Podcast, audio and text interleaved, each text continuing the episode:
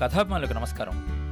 ఈ వారం మనం వినబోయే కథ ఆస్తుల అనుబంధాల రచయిత శ్రీ టి కొండబాబు.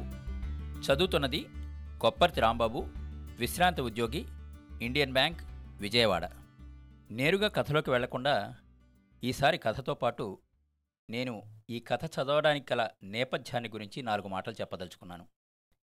వాస్తవానికి ఈ కథ ఎప్పుడో రెండు వేల పదహారు జనవరి ఈనాడు ఆదివారం అనుబంధంలో ప్రచురితమైంది. ఈ కథ నా దృష్టికి ఏ సంకలనంలోనూ ఏ పుస్తకంలోనూ రాలేదు. కానీ అనుకోకుండా నాకు మా స్వగ్రామం కొప్పర్లో గ్రంథాలయ వారోత్సవాలు జరిగినప్పుడు ఒక మిత్రుడు పరిచయం అయ్యారు ఆయన పేరు చినవెల్లి వీరబాబు. నేను కథలు మా ఊరి గ్రూపులో ఉంచడం ఆ కథలు ఆయన వినడం తటస్థించి దాదాపు ఒక మూడు నాలుగు నెలల క్రితం ఆయన ఈ కథ నా చేతికిచ్చి ఈ కథ మీరు చదవాలి. ఈ కథ చదవడంలో ఉన్న ఆంతర్యం ఏమిటి అంటే పల్లెటూరులో ఉమ్మడి కుటుంబాలు ప్రేమలు అనుబంధాలు. వీటి ముందు ఈ ఆస్తులు ఉద్యోగాలు సంపాదనలు ఏవీ పనికిరావు అని ఆయన అభిప్రాయం చెప్పారు. ఆయన అభిప్రాయం చెప్పారు అన్న మాట నేను అన్నాను. కానీ కథ చదివాక ఆయనది అభిప్రాయం నాది నమ్మకం. అందుకోసమని మిత్రుడు చిరమిలి వీరబాబు కోరిక మేరకు నాకు చాలా నచ్చిన ఈ కథ ఆస్తుల అనుబంధాల రచయిత శ్రీ టి. కొండబాబు. ఈ కథలో మరో ప్రత్యేకత ఏమిటంటే కథ చూడగానే నా చేతికి రాగానే నాకు చిన్నగా నవ్వొచ్చింది. ఏంటంటే రాసిన ఆయన పేరు కొండబాబు చదవమని చెప్పి ఇచ్చిన ఆయన పేరు వీరబాబు చదువుతున్నది రాంబాబు కథలో ఇద్దరు హీరోలు ఉన్నారు. ఒకతని పేరు శ్యాంబాబు ఇంకొకతని పేరు రాంబాబు. సో ఇది చాలా కాకతాళీయంగా అనిపించింది నాకు. అందుకోసమని చాలా సంతోషంగా మన శ్రోతల కోసం ఈ కథ ఈ వారం వినిపిస్తున్నాను. మా వీరబాబు గారి కోరిక మేరకు ఆస్తుల అనుబంధాల కథ. ఆస్తుల పంపకం అనగానే శ్యాంబాబులో కలవరం మొదలైంది. అన్నయ్య తన వాటా పంచుకుపోతే తను సేద్యం చేయడానికి మిగిలే భూమి ఎంత దానితో నా కుటుంబం గడిచేదెట్లా అని ఆలోచనలో పడ్డాడు. ఇదే ఆలోచనతో ఉన్న శ్యాము భార్య సత్యవతి మీ అన్నయ్యని ఖర్చు పెట్టి పై చదువులు చదివించారు కదా మీకు చదువు ఖర్చు అవ్వలేదు కాబట్టి మనకి ఎక్కువ వాటా కోరండి అని సలహా ఇచ్చింది. అది కొంతవరకు సరైందే కానీ ఇట్లా కోరితే తన అన్నయ్య ఎక్కడ బాధపడతాడోనని తటపటాయించాడు శ్యాంబాబు. మీరు అడగపోతే పంపకాల రోజున మా మేనమామని పిలుస్తాను. మన తరఫున ఆయనే అడుగుతాడు అని ఆమె సలహా ఇచ్చింది. అన్యమనస్కంగానే సరే అన్నాడు శ్యాంబాబు. అమరావతి దగ్గర దిడుగు వెంకయ్య లక్ష్మీ దంపతుల సొంత ఊరు. తమకున్న ఐదెకరాల పొలాన్ని సాగు చేసుకుంటూ తమ ఇద్దరు పిల్లలు రాంబాబు శ్యాంబాబుల్ని చదివించుకున్నారు. పెద్దవాడు రాంబాబు చదువుకుని హైదరాబాద్లో ఒక మాదిరి ఉద్యోగం చేస్తున్నాడు. శ్యాంబాబు చదువు అంటే బద్ధకం చూపించాడు. తన కొద్దిపాటి చదువుకు ఏ ఉద్యోగమూ రాక వయసు మీద పడిన తన తండ్రికి బదులు తనే ఇప్పుడు పొలం సాగు చేస్తున్నాడు. చిన్నతనంలో అన్నదమ్ములిద్దరూ చిన్న చిన్న విషయాలకు కొట్లాడుకున్నా ఎప్పుడూ కలిసిమెలిసే ఉండేవారు. రాము పెళ్ళయ్యేంత వరకు జీతంలో తన ఖర్చుల వరకు తను ఉంచుకుని మిగతా మొత్తం తన తల్లిదండ్రులకే పంపించాడు. శ్యాము తను వ్యవసాయంలో సంపాదించిందంతా తన అన్నలాగే తల్లిదండ్రులకే ఇచ్చేవాడు. పెళ్ళిళ్ళయ్యాక రాము ఇప్పుడు తన సంపాదనంతా తనే ఖర్చు పెట్టుకుంటున్నాడు. శ్యాము ఉమ్మడి పొలాన్ని సాగు చేస్తూ జీవిస్తున్నాడు. తన అన్న కుటుంబం వాడికకి సరిపోయే ధాన్యం మాత్రం పంపిస్తూ ఉంటాడు. ఇద్దరికీ ఇద్దరేసి పిల్లలు. వెంకయ్య లక్ష్మి దంపతులు ఎప్పుడైనా పెద్ద కొడుకు దగ్గరికి వెళ్ళి రెండు మూడు నెలలు ఉండి వచ్చేవాళ్ళు. అలాగే రాము వాళ్ళు పండక్కి పబ్బానికి తమ ఊరు వచ్చేవారు. తల్లిదండ్రులతో తమ్ముడు వాళ్ళతో ఆనందం గడిపి వెళ్ళేవారు. ఆ నాలుగు రోజులు ఇల్లు సందడిగా ఉండేది. తోడికోడలిద్దరూ కూడా అన్యోన్యంగా ఉంటారు. ఆ నాలుగు రోజులు ఖర్చుల విషయంలో అన్నదమ్ములిద్దరూ సందర్భాన్ని బట్టి పెట్టేవారు. మేనత్తల రాకపోకలు పెట్టుపోతలు సహజంగా ఊర్లో ఉన్న శ్యాము దగ్గరే జరిగేవి. తమది ఉమ్మడి కుటుంబమని లక్ష్మమ్మ ఇరుగు పొరుగు వాళ్ళకి చెప్పుకుని మురిసిపోయేది. బయటకు కనపడపోయినా వెంకయ్య కూడా తన పిల్లలను చూసుకుని ఆనందించేవాడు. పిల్లలకి పిల్లలు పుట్టారు. వాళ్ళు పెద్దవాళ్ళు అవుతున్నారు కాబట్టి కొడుకులకి ఆస్తులు పంచి ఇవ్వాలి అని అనుకుంది లక్ష్మమ్మ. భార్య నిర్ణయానికి వెంకయ్య మద్దతు పలికాడు. ఆ మాటే వాళ్ళ పిల్లలకు కూడా చెప్పారు. సరే అన్నారు వారిద్దరూ కూడా. ఆ రోజే ఆస్తి పంపకాలు. రాము భార్య ఇందిర పిలవడం వల్ల ఆమె మేనమామ కూడా వచ్చాడు. కోడళ్ళు మేనమామలిద్దరినీ పిలవడం చూసి ఏం పంచాయతీ అవుతుందో ఏమో అని భయపడి లక్ష్మమ్మ కూడా కాస్త మాటా మంచి తెలిసిన తన అన్నగారు సుబ్బారావుని పిలిపించింది. బయటి నుంచి వచ్చిన చుట్టాలు అందరూ కూడా పరస్పరం పలకరించుకున్నారు. పైకి మామూలుగా ఉన్న అందరిలోనూ చిన్న కలవరం కనపడుతోంది. పంపకాలు మొదలయ్యాయి. లక్ష్మమ్మే తన తరఫున తన భర్త తరఫున పంపకం మొదలుపెట్టింది. ఇందులో పెద్ద సమస్య ఉంది. పది సెంట్ల భూమిలో ఖచ్చితంగా మధ్యలో ఉన్న ఇల్లు చెరిసగం. ఐదెకరాల పొలం చెరిసగం. రెండెద్దులు చిన్నవాడికి రెండు ఆవులు పెద్దవాడికి. రెండు దూడలు చెరోటి. నా నగలు తూకం వేసి కోడళ్ళిద్దరికీ చెరిసగం అని చెప్పిందామె. అందరూ ఒక నిమిషం మౌనంగా ఉన్నారు. తరువాత చిన్న కోడలు సత్యవతి మేనమామ నోరు విప్పాడు. పెద్దవాడికి పై చదువులకి ఖర్చయింది. చదువు ఖర్చు లేదు కాబట్టి చిన్నవాటికి ఎక్కువ వాటా ఇవ్వడం న్యాయం అన్నాడు. ఈ మాటతో లక్ష్మమ్మ కలవరంగా చూసింది. పెద్ద కోడలు ఇందిర మేనమామ జోక్యం చేసుకుంటూ రాముకు చదువు కాబట్టి చదివించారు. శ్యాము కూడా చదువుకుంటే చదివించేవారు కాబట్టి ఇది అర్థం లేని వాదన. పైగా పెద్దవాడికి జ్యేష్ఠుడి వాటా అదనంగా రావాలి. అది మన సంప్రదాయం. లక్ష్మమ్మ ఎందుకో ఈ విషయం మర్చిపోయారు అన్నాడు. సత్యవతి మేనమామ మళ్ళీ నోరు విప్పాడు. జ్యేష్ఠుడి వాటా అనేది కేవలం సంప్రదాయం. ఇద్దరికీ ఇష్టమైతేనే సంప్రదాయాన్ని పాటించాలి. ఒకవేళ పాటించినా నామమాత్రంగానే పాటించాలి. ఆ పేరుతో కొడుకుల విషయంలో పక్షపాతం చూపించకూడదు. ఈ రోజుల్లో చట్ట ప్రకారం ఇద్దరికీ సమానంగానే పంచుతున్నారు. కాకపోతే చిన్నవాడికి పొలం మీద బతుకు తెరువు పెద్దవాడికి ఉద్యోగం మీద ఆదాయం ఉంది. కాబట్టి ఉద్యోగాన్ని కూడా ఆస్తిగా భావించి పొలంలో కానీ ఇంటి స్థలంలో కానీ చిన్నవాడికి ఎక్కువ వాటా ఇవ్వాలి అన్నాడు. వీరి వాదనలతో శ్యాము మొహం కలతగా మారిపోయింది. రాము నిర్భావంగా వింటున్నాడు. అదెట్లా కుదురుతుందండి? తండ్రికి ఉద్యోగం ఉండి అది వారసత్వ హక్కుతో కొడుకుకు వస్తే దాన్ని ఆస్తిగా పరిగణించాలి. తను శ్రమపడి చదువుకుని సంపాదించుకున్న ఉద్యోగం కాబట్టి ఉద్యోగాన్ని వారసత్వ ఆస్తిగా చూడకూడదు. పెళ్ళైన ఈ పదేళ్ళు పెద్దవాడు ఉమ్మడి ఆస్తుల ఊసు లేకుండా బతికాడు. చిన్నవాడేమో ఇంతకాలం ఉమ్మడి పొలంపై బతికాడు. ఉమ్మడి ఇంట్లో ఉన్నాడు. కాబట్టి వాస్తవం మాట్లాడొస్తే జ్యేష్ఠవాటాతో పాటు ఈ పదేళ్ళ పొలం కౌలు ఇంటి అద్దె కూడా జమ కట్టాలి అన్నాడు ఇందిర మేనమామ. ఈ మాటతో అందరిలోనూ ఆందోళన మొదలైంది. ఇప్పటివరకు తల్లిదండ్రుల బాధ్యతను వారికి రోగం వచ్చినా రొష్టొచ్చినా చూసినవాడు చిన్నవాడు. మేనత్తలకు పెట్టుపతలు చూసినవాడు చిన్నవాడు. మరి దాని సంగతి ఏంటి? అని రెట్టించాడు సత్యవతి మేనమామ. ఏడాదికి నాలుగు నెలలు పెద్దవాడు కూడా తల్లిదండ్రులను తీసుకెళ్ళి చూశాడు. పైగా చిన్నవాడి దగ్గర జరగని పట్నవాసపు తిండి బట్ట పెద్దవాడి దగ్గరే జరుగుబాటు అయ్యేవి అన్నాడు ఇందిరా మేనమామ. ఈ వాదనంతా వినేవారికి ఉత్కంఠగా మారింది. వెంకయ్య లక్ష్మమ్మ మాత్రం ఆందోళనగా వింటున్నారు. ఈ పంచాయతీ ఎటుపోయి ఎటు వస్తుందో భయం వారిలో మొదలైంది. అప్పుడు నోరు విప్పారు. లక్ష్మమ్మ వాళ్ళ అన్నయ్య సుబ్బారావు. రాము శ్యాము వాళ్ళ మేనమామ.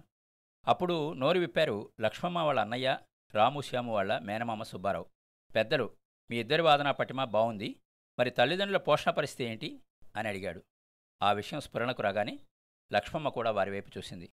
ఏముంది? చెరోచోట ఉంటారు. అన్నాడు సత్యవతి మేనమామ. ఇంతకాలం కలిసి ఉన్న వాళ్ళని వృద్ధాప్యంలో విడదీస్తారా? ఒక్కొక్కరి దగ్గర కొన్నాళ్ళు ఉండడం సబబు అన్నాడు పెద్ద కోడలి మేనమామ. ఈయన పట్నంలో ఎక్కువ రోజులు ఉండలేరు అని వెంకయ్య గురించి ఆందోళనతో చెప్పింది లక్ష్మమ్మ. అలా అయితే ముసలావాళ్ళిద్దరూ ఇంటి ముందు ఖాళీ స్థలంలో చిన్న గుడిసేసుకుని వండు తింటారు అని సర్దుబాటు చేశాడు సత్యవతి మేనమామ. ఈ వాద ప్రతివాదాలు వింటున్న లక్ష్మమ్మ ఆపుకోలేక ఒక్కసారిగా ఏడ్చేసింది. ఏ న్యాయం ఏ చట్టం వద్దు. నేను చెప్పినట్టు చేయండి. మా పెద్దవాళ్ళ బతుకంటారా? ఎట్లాగో గడిచిపోతుంది అంది ఏడుస్తూనే. అందరూ ఆమె వైపు చూశారు. ఏడ్చినంత మాత్రాన ఏడ్చిన వారు చెప్పింది లేదా వారి వాదన సరైంది అవదు లక్ష్మగారు మీరు ఏడవకండి అన్నాడు సత్యవతి మేనమామ.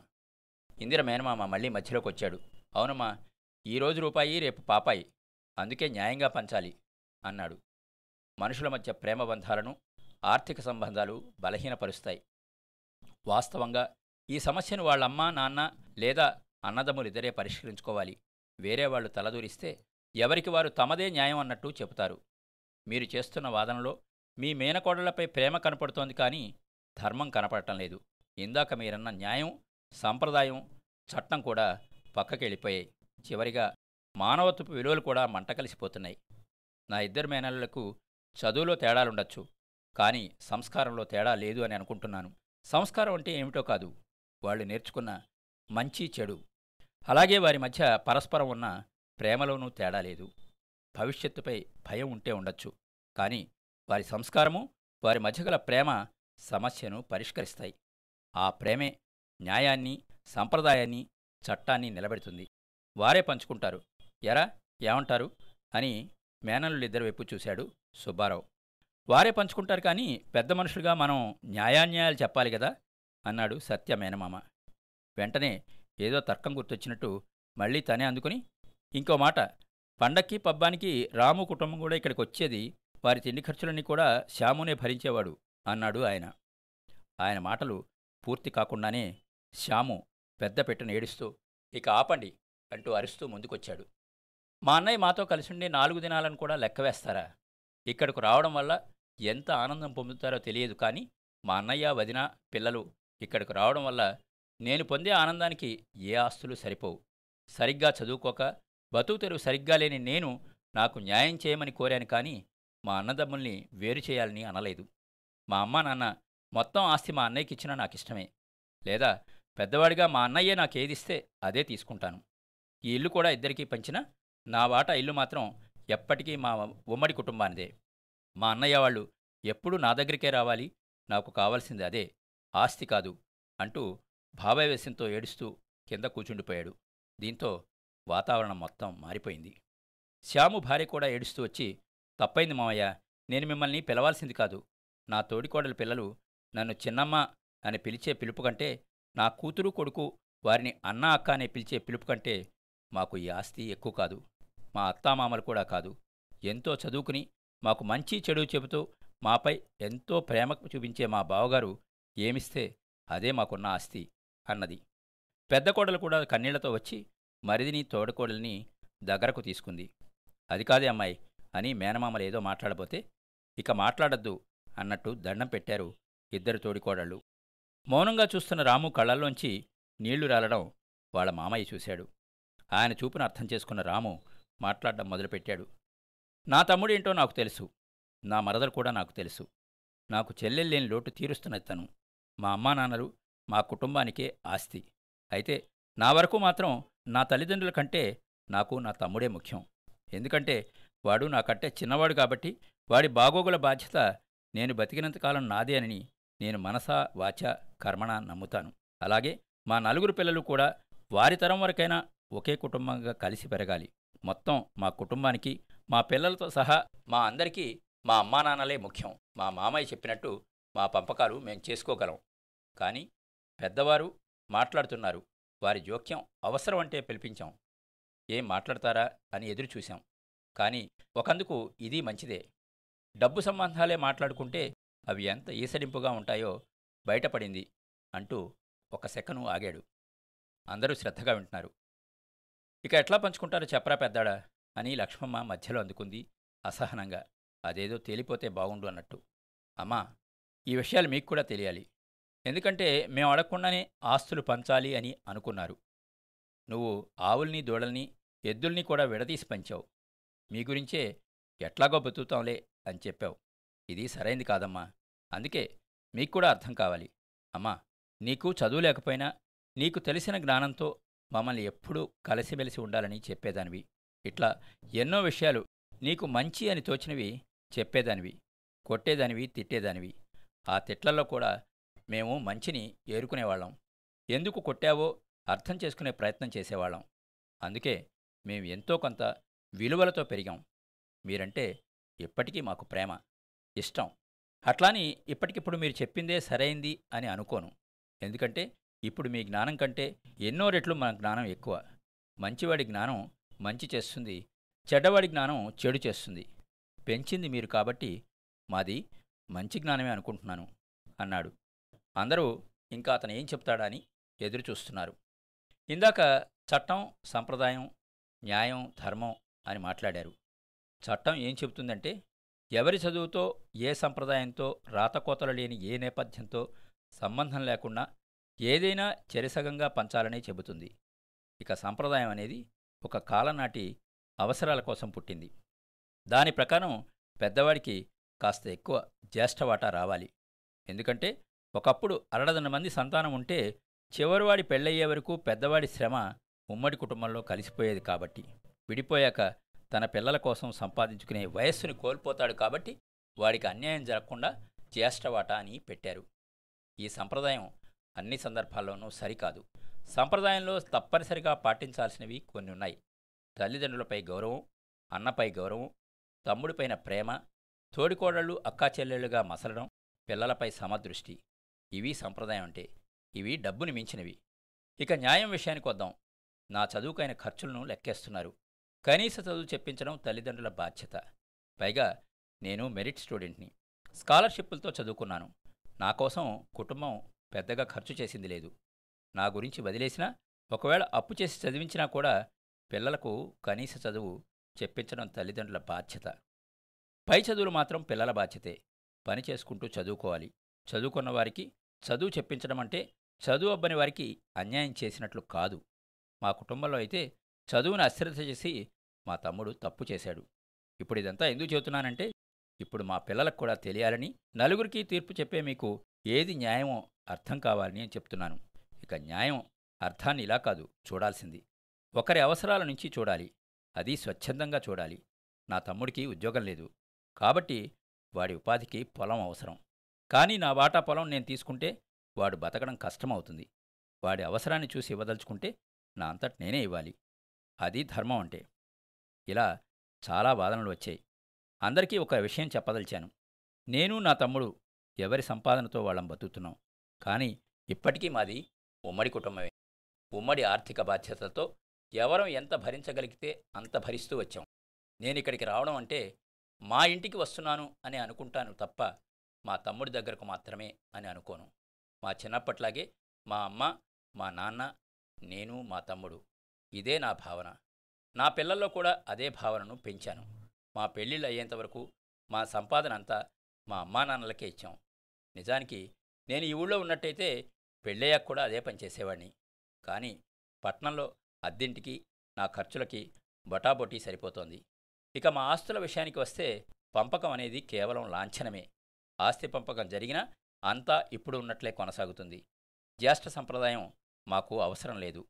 నాలుగైదేళ్ళు మినహా మా మధ్య సంపాదించే కాలంలో కూడా పెద్దగా తేడా లేదు. నా వరకు నేను ఇప్పటికీ ఉమ్మడి కుటుంబంగానే ఉండాలి అని భావిస్తున్నాను. నా తరం వరకు ఇంట్లో పొలంలో సగభాగంపై నాకు హక్కు మాత్రం ఉంటుంది తప్ప మొత్తం పొలం నా తమ్ముడి సాగులోనే ఉంటుంది. ఆదాయం అంతా తన కుటుంబం గడవడానికి మరీ ముఖ్యంగా పిల్లల చదువులకే ఖర్చు పెట్టుకోవచ్చు. ఎప్పట్లాగా తిండి గింజలు తప్ప నాకు ఇతరత్రా వచ్చే ఏ ఆదాయం అవసరం లేదు. మా పిల్లల అందరి చదువులు పూర్తయ్యాకే ఆస్తులను భౌతికంగా విడదీసి పంచుకుంటాం. అప్పటి వరకు మాది ఉమ్మడి కుటుంబమే. మా అమ్మా నాన్నలు ఎప్పటిలాగే మాతోనే ఉంటారు. ఇది నా భార్యకు పిల్లలకు కూడా సమ్మతం అని భావిస్తున్నాను. పిల్లలకి చదువులు ఇవ్వాలి తప్ప ఆస్తులు కాదు. తమ పిల్లలు బతకలేరు అనే అపనమ్మకం గలవారే పిల్లలకు ఆస్తులు కూడబెట్టిస్తారు అనేది నా నమ్మకం అంటూ ముగించాడు. అందరి ముఖాలు వికసించాయి. ఆ ఆనందంతో లక్ష్మమ్మ ఒక మాట అంది. ఒరే నాకు ఎంతో ఆనందంగా ఉందిరా. అందుకే నేను సంప్రదాయాన్ని పాటించదలుచుకుంటున్నాను. ఎప్పుడైనా పంచుకోండి. ఇంటి స్థలంలో ఒక సెంటు పొలంలో పది సెంట్లు నా పెద్ద కొడుక్కి ఎక్కువ ఇవ్వాలనుకుంటున్నాను అన్నది. అలాగేనమ్మా మీరు మాత్రం ఆస్తులు పంచే పేరుతో మమ్మల్ని వేరు చేయకండి. అన్నయ్య చెప్పిన రోజున నువ్వు చెప్పినట్లే జ్యేష్ఠవాట ఉంటుంది. సరేనా? అన్నాడు శ్యాము అన్నగారి వైపు ప్రేమగా చూస్తూ. తేలికపడిన మనసులతో అందరూ ఆనందంగా భోజనాలకు కదిలారు. విన్నారు కదండి? ఆస్తుల అనుబంధాల టి. కొండబాబు గారి రచన మిత్రుడు వీరబాబు కోరిక మేరకు ఈ వారం మీకు వినిపించాను. మీ కొప్పర్తి రాంబాబు విశ్రాంత ఉద్యోగి ఇండియన్ బ్యాంక్ విజయవాడ. మరి విన్నారు కదా? ఇది ఇవాల్టి ఎపిసోడ్. మళ్ళా వచ్చే వారంలో కలుసుకుందాం. మా షో మీకు నచ్చినట్టయితే యాపిల్ పాడ్కాస్ట్ గూగుల్ పాడ్కాస్ట్ మరియు స్పాటిఫైలో కానీ సబ్స్క్రైబ్ చేసి నోటిఫికేషన్ ఆన్ చేసుకోండి. నెక్స్ట్ ఎపిసోడ్ రిలీజ్ అయినప్పుడు మీకు అప్డేట్ వస్తుంది. నేను మీ కొప్పర్తి రాంబాబు విజయవాడ నుండి